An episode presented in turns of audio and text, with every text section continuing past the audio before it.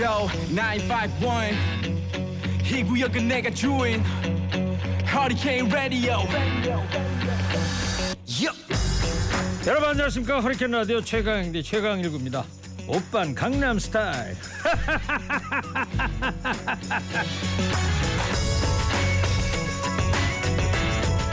91세 맞아 못 믿겠다.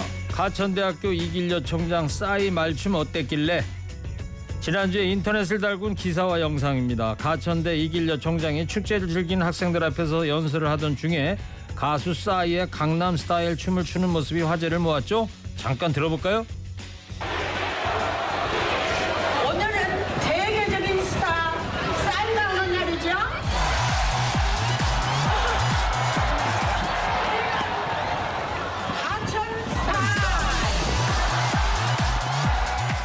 90대의 나이라는 게 믿어지지 않을 정도로 리듬을 타면서 건강하게 춤 동작을 소화하며 젊음을 과시했습니다. 춤추는 모습은 숏폼 영상으로 제작돼 도저히 믿을 수 없다, 멋지다, 90대의 vibe 등 댓글이 이어졌습니다.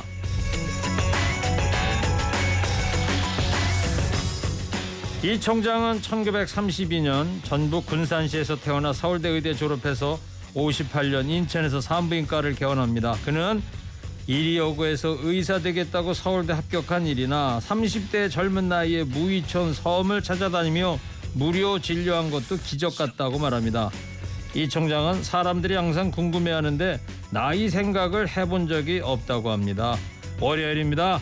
허리케인 라디오 청취자 여러분도 나이를 잊고 힘차게 한 주일 출발하시죠. 5월 29일 월요일 시동 거셨습니까? 좋은 음악 꼬라 뉴스 연정 무효 허리케인 라디오 출격 오빤 강남 스타일 일군 상암 스타일 Gangnam Style, 싸이 강남 스타일 Gangnam Style. 강남 스타일 들었습니다. 오프닝에서 제가 지난주에 보다가 어, 가천대학교 이길려 총장 대단하시는 분이더라고요. 유튜브에서 화제가 되고 그래서 여기저기 이 이길려 총장에 대해서 영상도 찾아보고 글도 읽어보고 그러니까 아 정말 대단하신 분이라는 생각이 듭니다. 아, 존경합니다.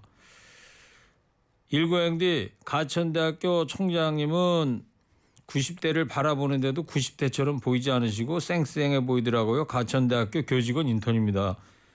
어, 교직원 인턴이시군요. 가천대학교. 근데 에, 이길려 총장이 90대를 바라보는 게 아니고 구순을 바라보는 게 아니고 이미 아흔을 남기셨어요. 32년생이라 아흔 살, 뭐 아흔 살 이렇게 나오더라고요. 대단하시네요. 크크 상암 스타일. 90대 총장님도 이런데 최강 1구 형님도 좀 더 노력하셔야 할 듯이요. 예, 알겠습니다. 7523님 휴일인데도 진행 감사해요. 1구 씨. 예, 아유 뭐 휴일인데도 이렇게 들어주셔서 고맙습니다. 오늘이 대체 공휴일이잖아요. 27일 날 토요일 날이 부처님 오신 날이라 29일 오늘 하루 더 쉬는 날입니다. 허리케인 최일구님 오랜만에 인사합니다. 제가 이직을 하게 돼서 라디오 듣기가 어려운데 오늘은 쉬는 날이라서 들어와서 듣고 있습니다. 아 휴일이라 들을 수 있는 분도 계시네요. 예, 새 직장에서 잘 되시기를 바라겠습니다. 자 그리고 여러분께 광고 하나 해드릴 거 있어요. 매주 수요일 저희가 자영업자 응원 코너 있잖아요. 손님 온다 어서 옵시 하고 있는데 여기 참여하실 분들을 모집합니다. 공짜로 전국의 가게 홍보도 해주시고 사는 얘기도 나누는 시간입니다. 저희 홍보하면 대충대충 안 합니다.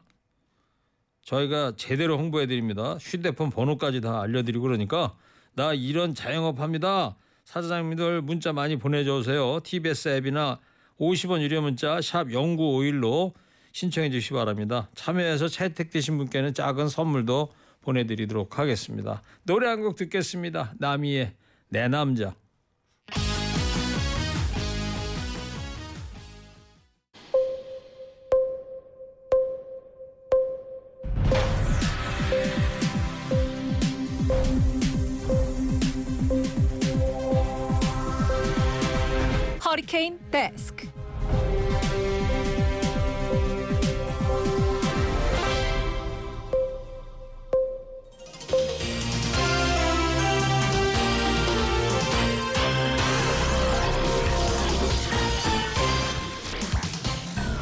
먹고 살기 힘들어도 지나치면 안 되는 세상 소식 전해드립니다. 허리케인 데스크. 첫 번째 소식입니다. 태풍 마와루 여파로 폐쇄됐던 괌 국제공항에 오늘부터 운영 재개합니다. 이에 따라 현재 고립됐던 한국인 관광객도 단계적으로 귀국길에 오를 수 있게 됐습니다. 비행에 보통 5시간 걸리는 것을 감안하면 한국 관광객들은 이르면 오늘 밤부터 우리나라에 도착할 예정입니다. 외교부는 우리 여행객들의 조속한 귀국을 위해 국내 항공사들과 여객기 증편을 조율 중으로 상황이 악할 경우 군 수송기를 투입하는 방안도 검토하고 있습니다. 앞서 태풍 마와르가 괌을 강타하면서 지난 22일 저녁부터 국제공항에 폐쇄돼 한국 관광객 3,400여 명의 발이 묶였습니다. 매년 관광객들 절반이 한국인이라고 하는데요. 웃돈 숙박에 쫓겨나 노숙하는 관광객들의 아쉬운 소식도 있었습니다. 괌이 아니라 과목이었다는데 우리 국민의 무사 귀환만 바라봅니다.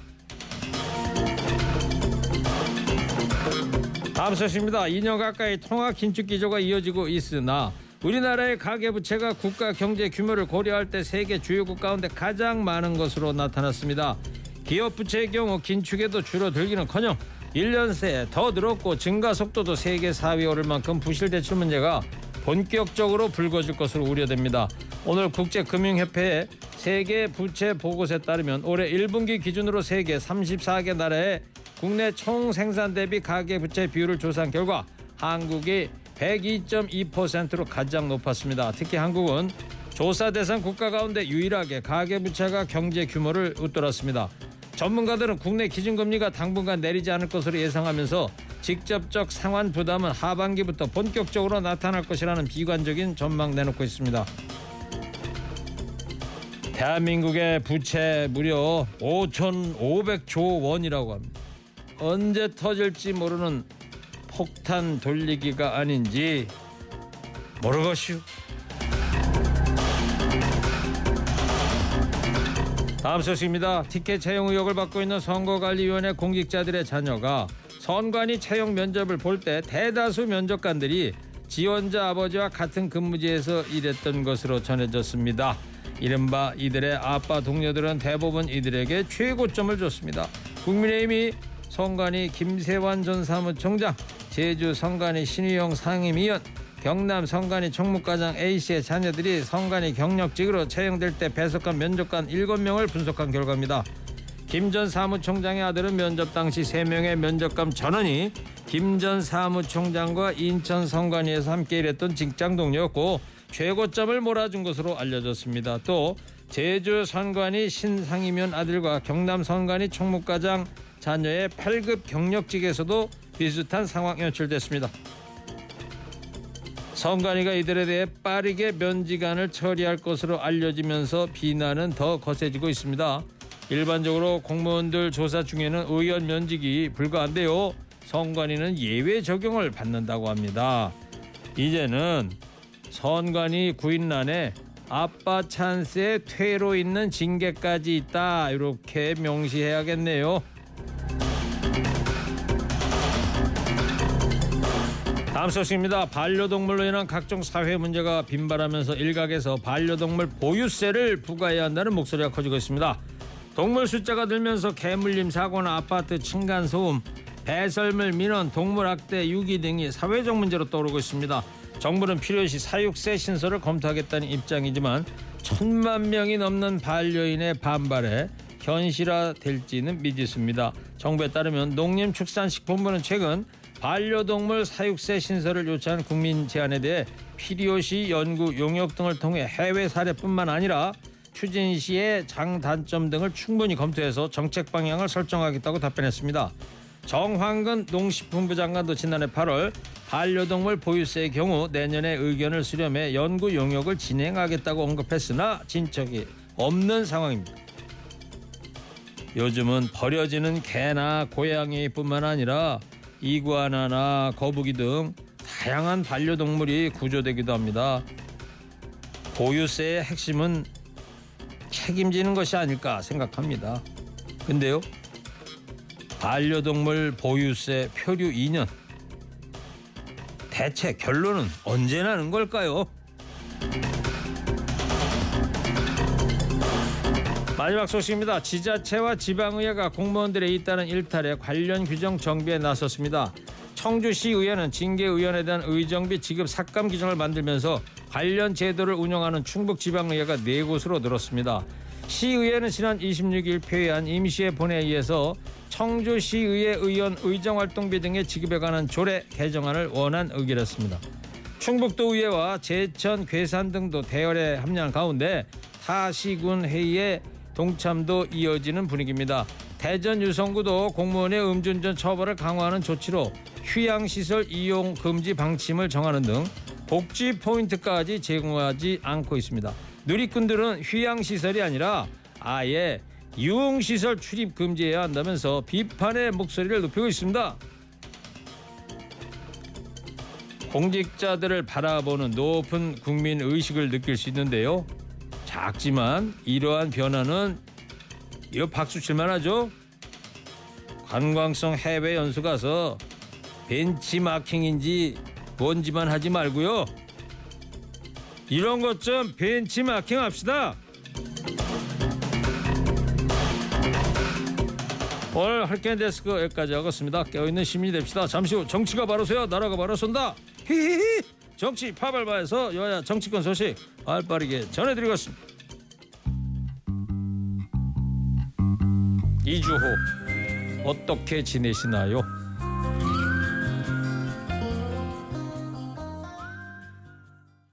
Uh. Uh. 정치가 바로 서야 나라가 바로 선다. 정치권 소식 발빠르게 전달해 드립니다. 정치 파발마.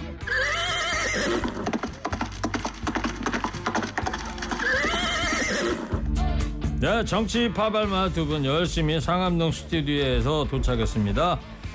먼저 지치지 않는 땡벌 봉보로 봉봉 봉봉봉 난 이제 지쳤어요 땡벌 이분은 절대 안 지칩니다. 어서 오십시오. 이어서 시사 평론계 루이 암스트롱 서정욱 변호사입니다. 어서 오세요.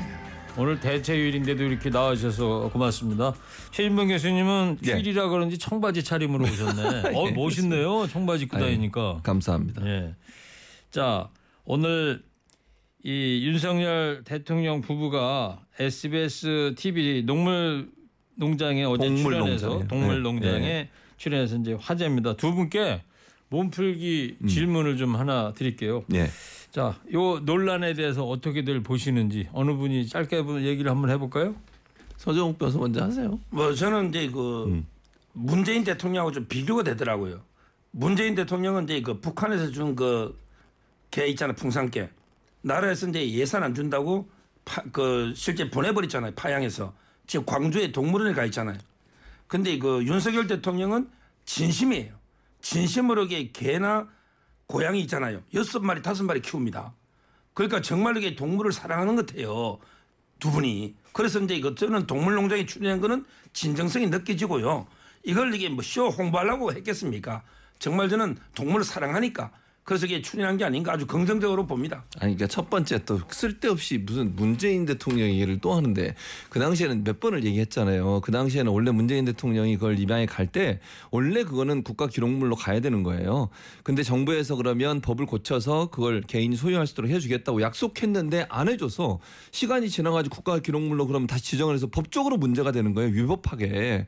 그래서 그걸 지정해 달라고 그랬더니 그것 법도 안 바꿔주고 그다음에 그 거기에 대한 어떤 조치를 안 해줘서 결국 이제 그렇게 된 사안이고요. 두 번째 자 100번 양보해서 서정 변호사 말처럼 윤석열 대통령이 뭐 동물을 좋아한다. 그걸 부인하고 싶지 않아요. 근데 이제 저는 SBS 태도가 문제라고 생각해요. 그 이제 어 개 같은 경우에는 시각 장애인들을 도와주는 안내견 역할을 했던 거예요. 그래서 이제 일년 일정 시간이 지나면 이제 은퇴를 해야 되거든요. 그래서 은퇴를 해서 그 개가 어디로 가는지를 동물농장이 추적하는 모습이었는데 이게 만약에 일반인이나 일반 개인한테 가서 거기서 잘 지내는 모습은 얼마나 그냥 자연스럽게 넘어가는 거예요. 갑자기 거기서 갑툭튀에 갑툭튀 대통령이 왜 나오시냐고요 거기서 네. 그러니까 물론 제가 얘기했잖아요. 대통령이 동물을 사랑하지 않는다고 얘기하는 게 아니에요. SBS가 그런 모습을 보이면 대통령 홍보용으로 그렇게 찍었다는 의혹을 받을 수밖에 네, 없어요. 그렇다면 프로그램을 정치 홍보 수단으로 사용하는 것 아니냐 이런 비판입니다. 요거에 대해서 서정욱 변호사님. 저는 이제 뭐 홍보 수단이 아니고요. 오히려 이제 그 지금 유기견들 있잖아요. 입양도 좀 하고 오히려 지금 거의 가족들입니다. 한 천만이 넘을 겁니다. 오히려 이거는 이제 건전한지는 홍보죠. 유기견들 좀 입양해서 키우라 이런 거 아닙니까? 따라서 이걸 너무 이게 정치 자꾸 이게 공학적으로 봐서 홍보를 하냐 뭐 이런 식으로 할 게 아니고 좀 이게 인간적으로 감동 그 자체로 이렇게 순수하게 좀 봐주면 안 됩니까? 그러니까 감동 그 자체로 보고 싶은데 의도 자체가 자꾸 이렇게 보이니까 문제라는 거 말씀을 드리는 거예요. 예를 들면 대통령이 공식 석상에서 유기견에 대해서 이렇게 하지 어, 예를 들면 입양을 좀 많이 해주세요. 이렇게 얘기했다면 문제가 없어요. 본인의 관저에 가서 거기서 그렇게 어, 뭐 이렇게 다른 유기견들이나 아니면 저- 본인이 기르고 있- 있는 그런 반려견들과 함께 있는 모습을 적극적으로 보다하면 긍정적인 모습이 생기는 거죠. 그거는 정치의 영역에서 봤을 때는 특정 정치인 그것도 대통령이시잖아요. 그분의 어떤 이미지를 좋게 만들려는 의도가 있다라고는 비판을 피할 수가 네, 없다고 봅니다. 여기까지 듣겠습니다. 자, 자, 청취자 여러분, 저 앞서 지금 SBS TV 동물농장에 윤석열 대통령 부부 출연한 것에 대해서 두 평론가의 의견을 들어봤는데 청취자 여러분들은 과연 어떻게 생각하시는지 한 줄로 보내주시기 바랍니다. 이따가 끝날 때 두 분 추첨해서 선물 준비하도록 하겠습니다. 자, 간간히 소개도 해드리도록 하겠습니다. 자, 정치 파발마 몸풀기 했고요. 자, 이제 지지율 짚어보겠습니다. 윤석열 대통령 지지율이 40%대를 회복했습니다. 뭐 제가 항상 하는 말이 이제 그 광개토 대학이나 세종대학이 와도 이제 50은 어렵다. 이미 우리가 보수 진보로 상당히 그 이미 상당히 그 국론이 많이 분열돼 있어요. 따라서는 이제 그 40%대를 해보겠다는 거는 거의 이제 그 자유 우파 진영, 보수 진영은 이제 어느 정도 통합이 된 게 아닌가. 거기에 일부 이제 중도층까지 그래서 지지율이 40%대까지 이제 회복이 된 거고요. 아마 이제 그 원인은 특히 외교나 안보 영역 이 부분을 상당히 잘했고 그리고 이제 무엇보다 법치 지금 민노총이 뭐 야간 하- 장애 집회하면서 이게 뭐 노, 노상 방뇨까지 했잖아요. 이런 걸 이게 음악에 이제 대처하겠다. 이런 이제 법치 확립 거기다가 최근에 그 중소기업이나 대기업의 상생 저렇게 반도체 전쟁 이런 이제 경제까지 다방면에서 이게 정책을 잘 하기 때문에 지지율이 꾸준히 상승하고 있는 겁니다. 알겠습니다. 근데 세종대왕하고 충북 이순신 여론조사 했는 광개토대왕 했는데 50% 넘기기 힘들 것 같다고요? 무슨 소리예요? 지금 그렇게- 아니 일 저 임기 1년에서 50% 넘는 대통령들 많이 있고요. 문재인 대통령도 거의 70% 60% 70%를 했어요. 지금 이례적으로 낮은 거예요. 지금 윤석열 대통령이 1년밖에 안 됐는데 이 정도 지지율이 나오고 30% 심지어 20%까지 내려갔다가 겨우 40%뭐 한 여론조사에서 이제 왔는데 이렇게 나온 것을 잘했다고 얘기하면 절대로 안 돼요. 뭐 아니 뭐 그렇게 하셔서 거- 그 지지율에 취해서 나 잘하고 있다 이렇게 생각하시면 그렇게 하시면 좋을 것 같은데 어쨌든 국민들이 볼 때는 이런 지지율 가지고는요 대통령의 1년 지지율로서는 상당히 낙제점을 받고 있다 이렇게 볼 수밖에 없고 이번에 뭐 계속 오르고 있는 건 맞아요. 근데 두 가지 이게 양면성이 있는 게 외교에 대해서 긍정 평가하는 것도 외교고요 부정 평가하는 것도 외교예요. 그리고 진영 논리로 많이 갈라져 있기 때문에 이 부분에 대해서는 일정 부분 40%라는 상당히 불안한 상태고 후쿠시마 오염수 관련해서 아직 이제 시찰단의 결과 발표가 없지 않았습니까? 그리고 만약 일본이 이제 직접적으로 7월부터 방류를 하게 될 텐데 그 방류를 하는 과정의 시점에 있어서는 상당히 큰 혼란이 또 올 수 있다 이렇게 네. 봅니다. 오늘 인용해드린 여론조사는요 리얼미터가 미디어 트리뷴 의뢰로 이달 22일부터 26일까지 전국 만 18세 이상 성인 2,504명 대상으로 조사했습니다. 표본 오차 95% 신뢰 수준의 플러스 마이너스 2.0% 포인트입니다. 조사는 무선 97% 유선 3% 방식으로 진행됐고요. 자세한 사항은 중앙선거 여론조사 심의위원회 홈페이지 참조하시면 됩니다. 자, 이 대통령의 지지율이 이 40%대로 이제 회복을 하자 여권에서는 이대로 가면 내년 총선 승리를 만들어낼 수 있을 것이라는 자신감 있는 목소리가 나왔는데요. 자, 서정욱 변호사님. 아마 이제 앞으로도 총선이 많이 남았습니다. 지지율이 이제 수십 번, 수백 번 굽이 칠것 같아요. 뭐 이대로 이게 몸조심한다고 되는 게 아니고 더 저는 이제 개혁의 고삐를 줘야 된다. 더 이제 그 노동 개혁을 하고 여러 가지 이제 교육 개혁, 연금 개혁까지 이렇게 해야지. 뭐 지금 이게 지지율을 이대로 간다고 이기는 건 아니고요. 앞으로도 이게 수많은 저는 지지율이 고비가 있을 것이다. 과신해서는. 안 된다. 예. 예. 더 열심히 해야죠. 네. 어, 저는 뭐 지금 현재 이뭐40% 회복에서 이대로 가면 내년 총선 승리한다고 얘기하는 것은 정말 현실을 제대로 못 보는 그런 음, 관점이라고 생각해요. 네. 뭐 이런 식으로 가- 이렇게 이런 관점으로 만약 가게 되면 총선은 필패할 겁니다. 그래서 저는 지금 40% 이게 아까도 말씀드렸지만 지지율은 계속 왔다 갔다 할 거고요. 앞으로도 여러 가지 충돌되는 지점 그다음에 윤석열 대통령의 고비가 있을 가능성이 있기 때문에 2%가 나온다 하더라도 지금 이 여론조사 결과를 보면요. 대통령 지지율은 올랐는데요. 국민의힘 지지율은 또 떨어졌어요. 민주당보다 더 밑에요. 이, 지, 이 리얼미터 여론조사 결과를 보면 근데 무슨 총선 승리를 얘기할 수 있겠습니까? 알겠습니다. 자, 지금 여야 간의 대표가 과연 TV 토론을 할 것이냐 말 것이냐 우리 정가에 또 큰 관심인데 김기현 대표, 이재명 대표 정책 대화가 어렵게 합의가 됐지만 구체적 일정 방식 이런 거 이렇게 빨리 안 정해집니다. 뭐 저는 이제 그 대통령하고요 이재명 대표의 해동은 제가 반대를 했잖아요. 대통령이 만나주면 괜히 검찰이나 법원이 오판할 수 있다. 근데 뭐 대통령은 반대하지만 저는 김기현 대표하고 이재명 대표 만나는 거는 찬성입니다. 네. 두 번은 이제 뭐 형식 불문하고 둘이 소주 한 잔 마시면서 만나든 TV에서 만나든 아니면 비공개 정책 토론을 하든 그러니까 TV에서 정책 토론을 하기로 방향은 정해진 거 아닙니까? 예. 근데 왜 시기 방법 이런 게 빨리 안 정해지느냐 이거죠. 그러니까 지금 이게 서로 기싸움하고 삽바싸움 하니까 안 정해지니까 제 이게 형식에 구애받지 말고 두 분에게 뭐 어떤 방식이든 만나서 빨리 토론해라 이렇게 이제 촉구하는 거죠. 네. 근데 김기현 당 대표가 여전히 공개 TV 토론 말고도 비공개 1대 비공개 1대1 회담을 요구하고 있다고 하는데 이유가 뭔지 좀 아십니까? 저는 모르겠는데. 모르시겠어요? 예. 네. 근데 이게 뭐 공개하면 뜨고 안 하면 떴습니까? 이유를 모르겠어요. 민주당은 어때요? 최진봉 교수님 비공개 회담에 대한 입장은요? 지금 부정적이에요. 비공개 회담은 그러니까 신뢰할 수 있는 상황이 아니기 때문에 또 이제 회담하고 나서 서로 마- 다른 말을 할 수도 있잖아요. 나와 가지고 발표하면서 그냥 공개적으로 언론 앞에서 다 다 보여주고 하자. 그러니까 토론을 하자고 주장을 하고 있고요. 물론 김기현 대표는 제가 알기로는 그쪽도 받아들이는 걸로 알고 있기 때문에 공개 토론이 될 텐데 물론 이제 아까 말씀하신 것처럼 뭐 주제 때문에 논란이 될 거예요. 왜냐하면 생각해 보세요. 김, 김기현 대표 입장에서는 어 김당국 그 사건 건 관련된 거 그다음에 무슨 뭐 그 돈봉투 관련된 거 이런 거 계속 의제하자고 할- 하지 않겠어요? 그러나 이건 정책 토론을 해야 되기 때문에 민주당 입장에서는 그런 거 말고 후쿠시마 원전 관련된 문제라든지 그다음에 뭐 간호법 관련된 문제라든지 이런 양곡 관리법 이게 다 이제 쟁점이 됐던 사안들이잖아요. 이 사안들의 논쟁을 하, 논의를 하자 라고 하는 주장이고 그러다 보니까 주제 마- 맞추기가 힘든 거예요, 사실은. 네. 그걸 비공개로 하는 것은 어 민주당에서는 지금 현재는 반대하고 있고요. 공개적으로 하자 그렇게 얘기하고 있습니다. 네. 자 어떻게 보세요, 서혁 변호사님은? 저도 이제 방송도 나가고 이제 그 유튜브도 제가 보수 진보 다 나가 보면요. 전 정권까지는요. 주제는 똑같았어요. 예를 들어 다루는 주제는 똑같은데 접근 방법이 틀렸거든요. 요즘 이게 제가 보수하고 진보 유튜브를 나가 보면 다루는 주제가 완전히 틀려요. 진보 유튜브 가면요. 주로 전부 이게 일본 문제 오염수나 또는 이제 뭐 윤석열 대 집시법 개정 이런 걸막 이게 공격하는 거 있잖아요. 이런 걸 주로 다루고 보수는 전부 이게 김남국 코인이 어떻다. 송영길 돈봉투가 어떻다. 이걸 다룰 만큼 그만큼 이게 나라가 이미 두동강이 나 있다는 거죠. 이게 심각한 문제예요. 저는 주제를요. 아마 각 척에서 한 세 개씩 뽑아서 우리가 세 개 뽑고 저쪽에 세 개 뽑아서 한 여섯 개로 토론해 보자. 뭐 이런 식으로 방법할 수밖에 없을 것 같아요. 아니 저렇게 또 이렇게 사실을 다르게 얘기하시면 안 되는데 옛날에 문재인 정부 때 어떻게 진보 보수 유튜버가 같은 주제로 다뤘습니까?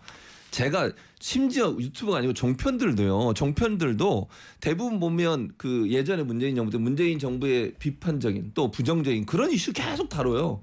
그리고 물론 진보 쪽에서 또 국민의힘이나 다른 데 반대된 이거 다루고요. 근데 뭐 예전은 똑같다고 그렇게 말씀하시면 안 되는 거죠. 그건 아니라고 보고요. 그래서 저는 이제 그 의제는 설정할 때 물론 양측에서 의제를 내겠죠. 각각. 그러나 저는 정책적 부분이 집중돼야 한다고 생각해요. 지금 국민들이 여야에게 원하고 있는 것은 과연 정책적으로 여야가 어떤 생각을 갖고 있고 저 첨예하게 부딪히고 있는 정책적 문제에 대해서 어떤 의견을 갖고 있는지 논리적으로 어떤 게 더 합당한지 하는 부분에서 국민들이 알고 싶어 하는 거잖아요. 네. 지금 수사가 다 진행되고 있잖아요. 돈봉투 사건 이든 김남국 코인 사태든 수사가 진행되는데 그거 가지고 뭐 논쟁을 한들 무슨 실익이 있겠어요. 생산적인 논쟁이 알겠습니다. 되겠습니까? 자, 그렇다면 실무진들이 주제를 선정하는 거는 좀 시간이 걸릴 것 같고 그렇다면 양당 대표들이 좀 국민을 위해서 뭔가 협치를 위한 어떤 이 뭐- 뭘 만들어내야 될 거 아닙니까? 대 토론 같은 걸 하기 위해서는 그렇죠. 당 대표 역할이 중요하지 않냐 이런 거예요. 예, 당 대표가 이제 그 통 크게 뭐 합의하면 되겠죠. 이걸 이게 밑에 책임 떠넘기지 말고 네. 우리 당 대표들끼리 화통하게 이거 이거 좀 다뤄봅시다. 이렇게 통큰 결단을 내리는 거죠. 그 그래요. 게 필요하다 봅니다. 결단이. 알겠습니다. 자, 오늘 어제 SBS 동물농장에 윤석열 대통령 부부 나온 거에 대한 여러분들의 의견 한 줄로 받고 있는데요. 몇 분 소개하겠습니다. 저도 반려견 키우지만 정치적 해석 좀 그만하세요. 알아서 할게요. 사람하고 소통해야 할 터인데 음, 음. 개를 사랑하는 거 좋죠. 하지만 개를 사랑하기 전에 자국민의 노동자도 살펴보시기 바랍니다. 에, 이분은 개를 사랑하는 마음 훈훈했습니다.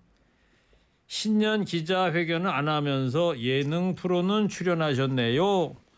또 개를 키우든 고양이를 키우든 정치적 해석 금지. 자 후쿠시마 오염수 시찰단 이제 돌아왔는데 아직까지 금요일 날 귀국했는데 아직까지 인터뷰 계획이 없습니다. 자 어떻게 봐야 됩니까? 아마 이제 그곧 아마 국민 보고회는 할 거고요. 다만 이게 최종 그 결론 있잖아요. 이거는 이제 그 이미 IAEA가 상당히 하고 있고 11개국이 참여해가지고 따라서 이제 그 최종 결론 보고는 그 이후로 아마 미뤄지지 않을까. IAEA 보고가 언제죠? 6월쯤 예정돼 있나요? 뭐 날짜는 정확하게 제가 모르겠는데 그 이후로 네. 최종 보고는 한다. IAEA 보고서가 나온 뒤에 거기에 우리나라도 참여하고 있기 때문에 네. 그걸 이제 그러고 다만 이제 그 전에라도 국민 보고회는 한다. 이렇게 성일종 위원이 인터뷰한 게 있더라고요. 국민의 입장에서는 어 좀 빨리빨리 좀 알렸으면 좋겠는데 좀 늦은 거 아니냐 이래서 여쭤보는 거거든요. 예. 이, 이런 스케줄이면 괜찮다고 보시는 거예요, 그러니까? 아 그럼요. 예. 그리고 이게 무엇보다요. 이 시찰단의 대부분의 위원은 문재인 정부 때 임명된 사람들. 우리나라의 최고의 과학자들 문재인 대통령 때부터 임명돼 활동하던 시찰단이다. 그게 믿어도 됩니다. 믿어도 된다고 저렇게 단정적으로 얘기를 하셔가지고 못 믿겠어요. 못 믿겠고요.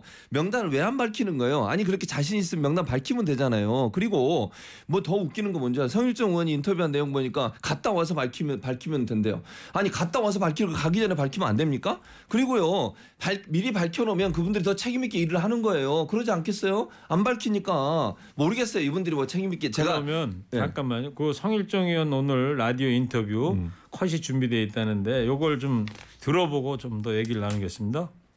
이 부분이 지금 어 과학을 어, 과학을 이기겠다고 지금 정치가 지금 오염을 시킨 그런 대표적인 사례라고 보는데요.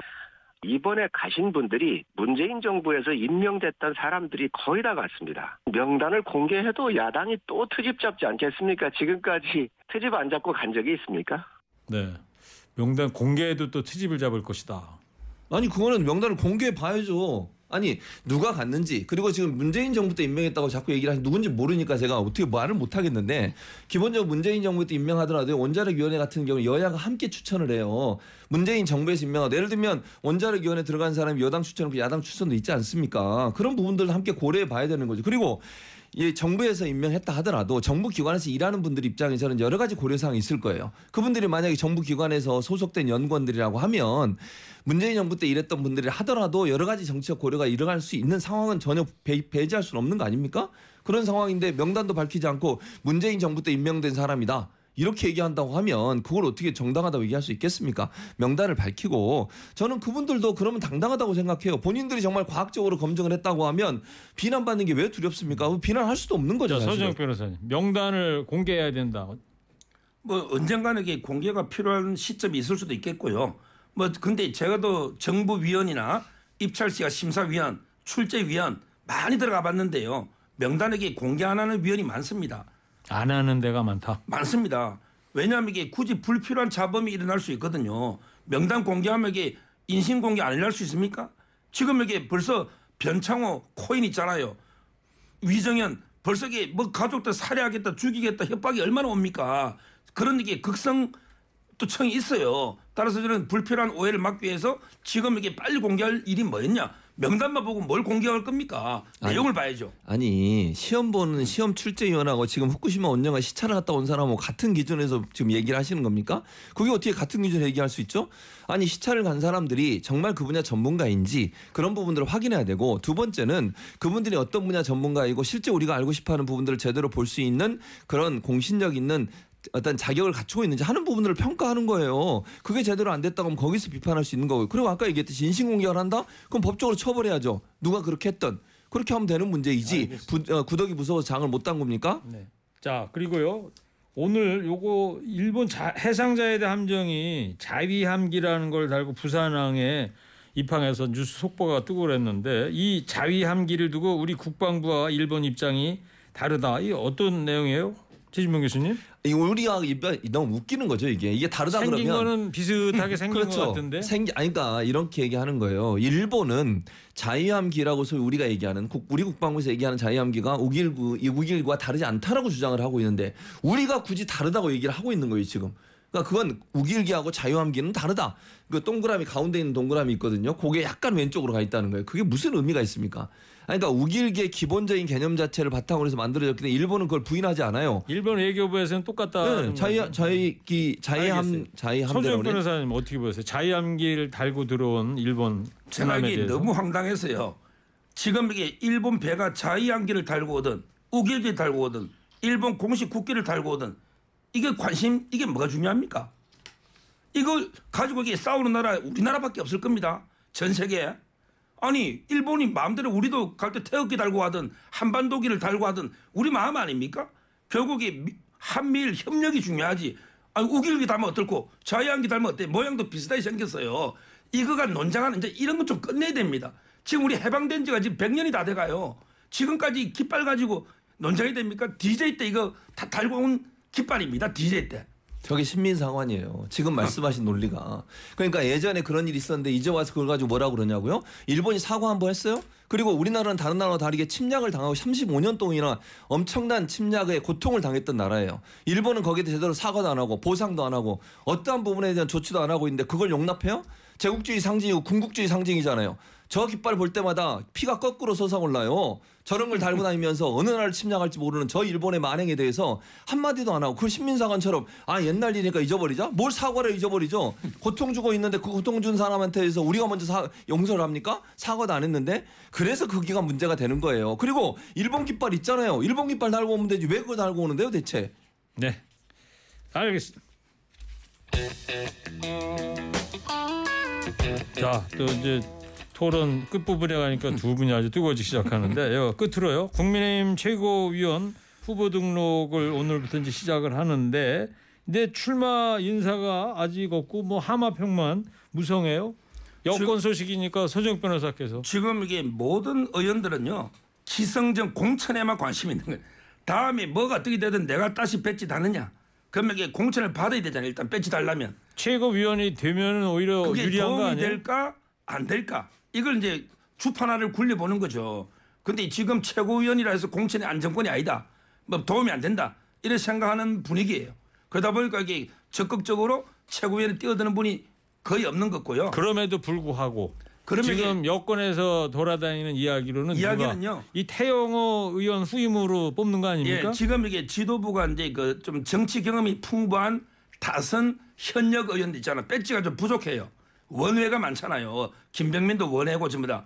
따라서 이제 좀 재선 이상 다선 중에 그 배지 중에 한번 뽑아보자. 그래서 요즘 이게 그 박성중 의원도 거론되고 그다음에 김석기 의원 있잖아. 이런 이제 다양한 분들이 거론되고 있어요. 알겠습니다. 자, 오늘 윤석열 대통령 부부가 TV 동물농장에 출연한 것에 대해 어떻게 생각하시는지 청취자 여러분 의견 받고 있습니다. 이런 문자도 보내주셨네요. 사실 말 안 듣는 사람보다 동물이 예쁘죠. 예, 약간 좀 결이 좀 다른 문자를 보내주셨습니다. 자, 두 분도 오늘 예, 한 줄 평 해주시 기 바랍니다. 어제 동물농장 대통령 부부 출연한 것에 대해서 먼저 최진봉 교수부터 해주세요. Three, two, one. 방송을 정치인의 홍보 수단으로 사용하지 마시기 바랍니다. 예상한 대로군. 예상을 했습니다. 어. 자, 이어서 서정 변호사 해주세요. Three, two, one. 동물을 사랑하는 사람은 사람도 사랑한다. 예상한 대로군. 예상했다. 아, AI가 너무 똑똑한 거 대통령이 사람 사람을 좋아하는 것도 사랑. 자, 정치 파발마 지금까지 최진봉 교수, 서정욱 변호사였습니다. 두 분 나가서 악수하면서 가십시오. 감사합니다. 감사합니다. 예, 감사합니다. 해바라기 어서 말을 해. 누구 보고 어서 말을 하라는 건지는 모르겠습니다. 자, 의견 보내주신 청취자 두 분 추첨했습니다. 8480, 0459 두 분께 작은 선물 보내드리도록 하겠습니다.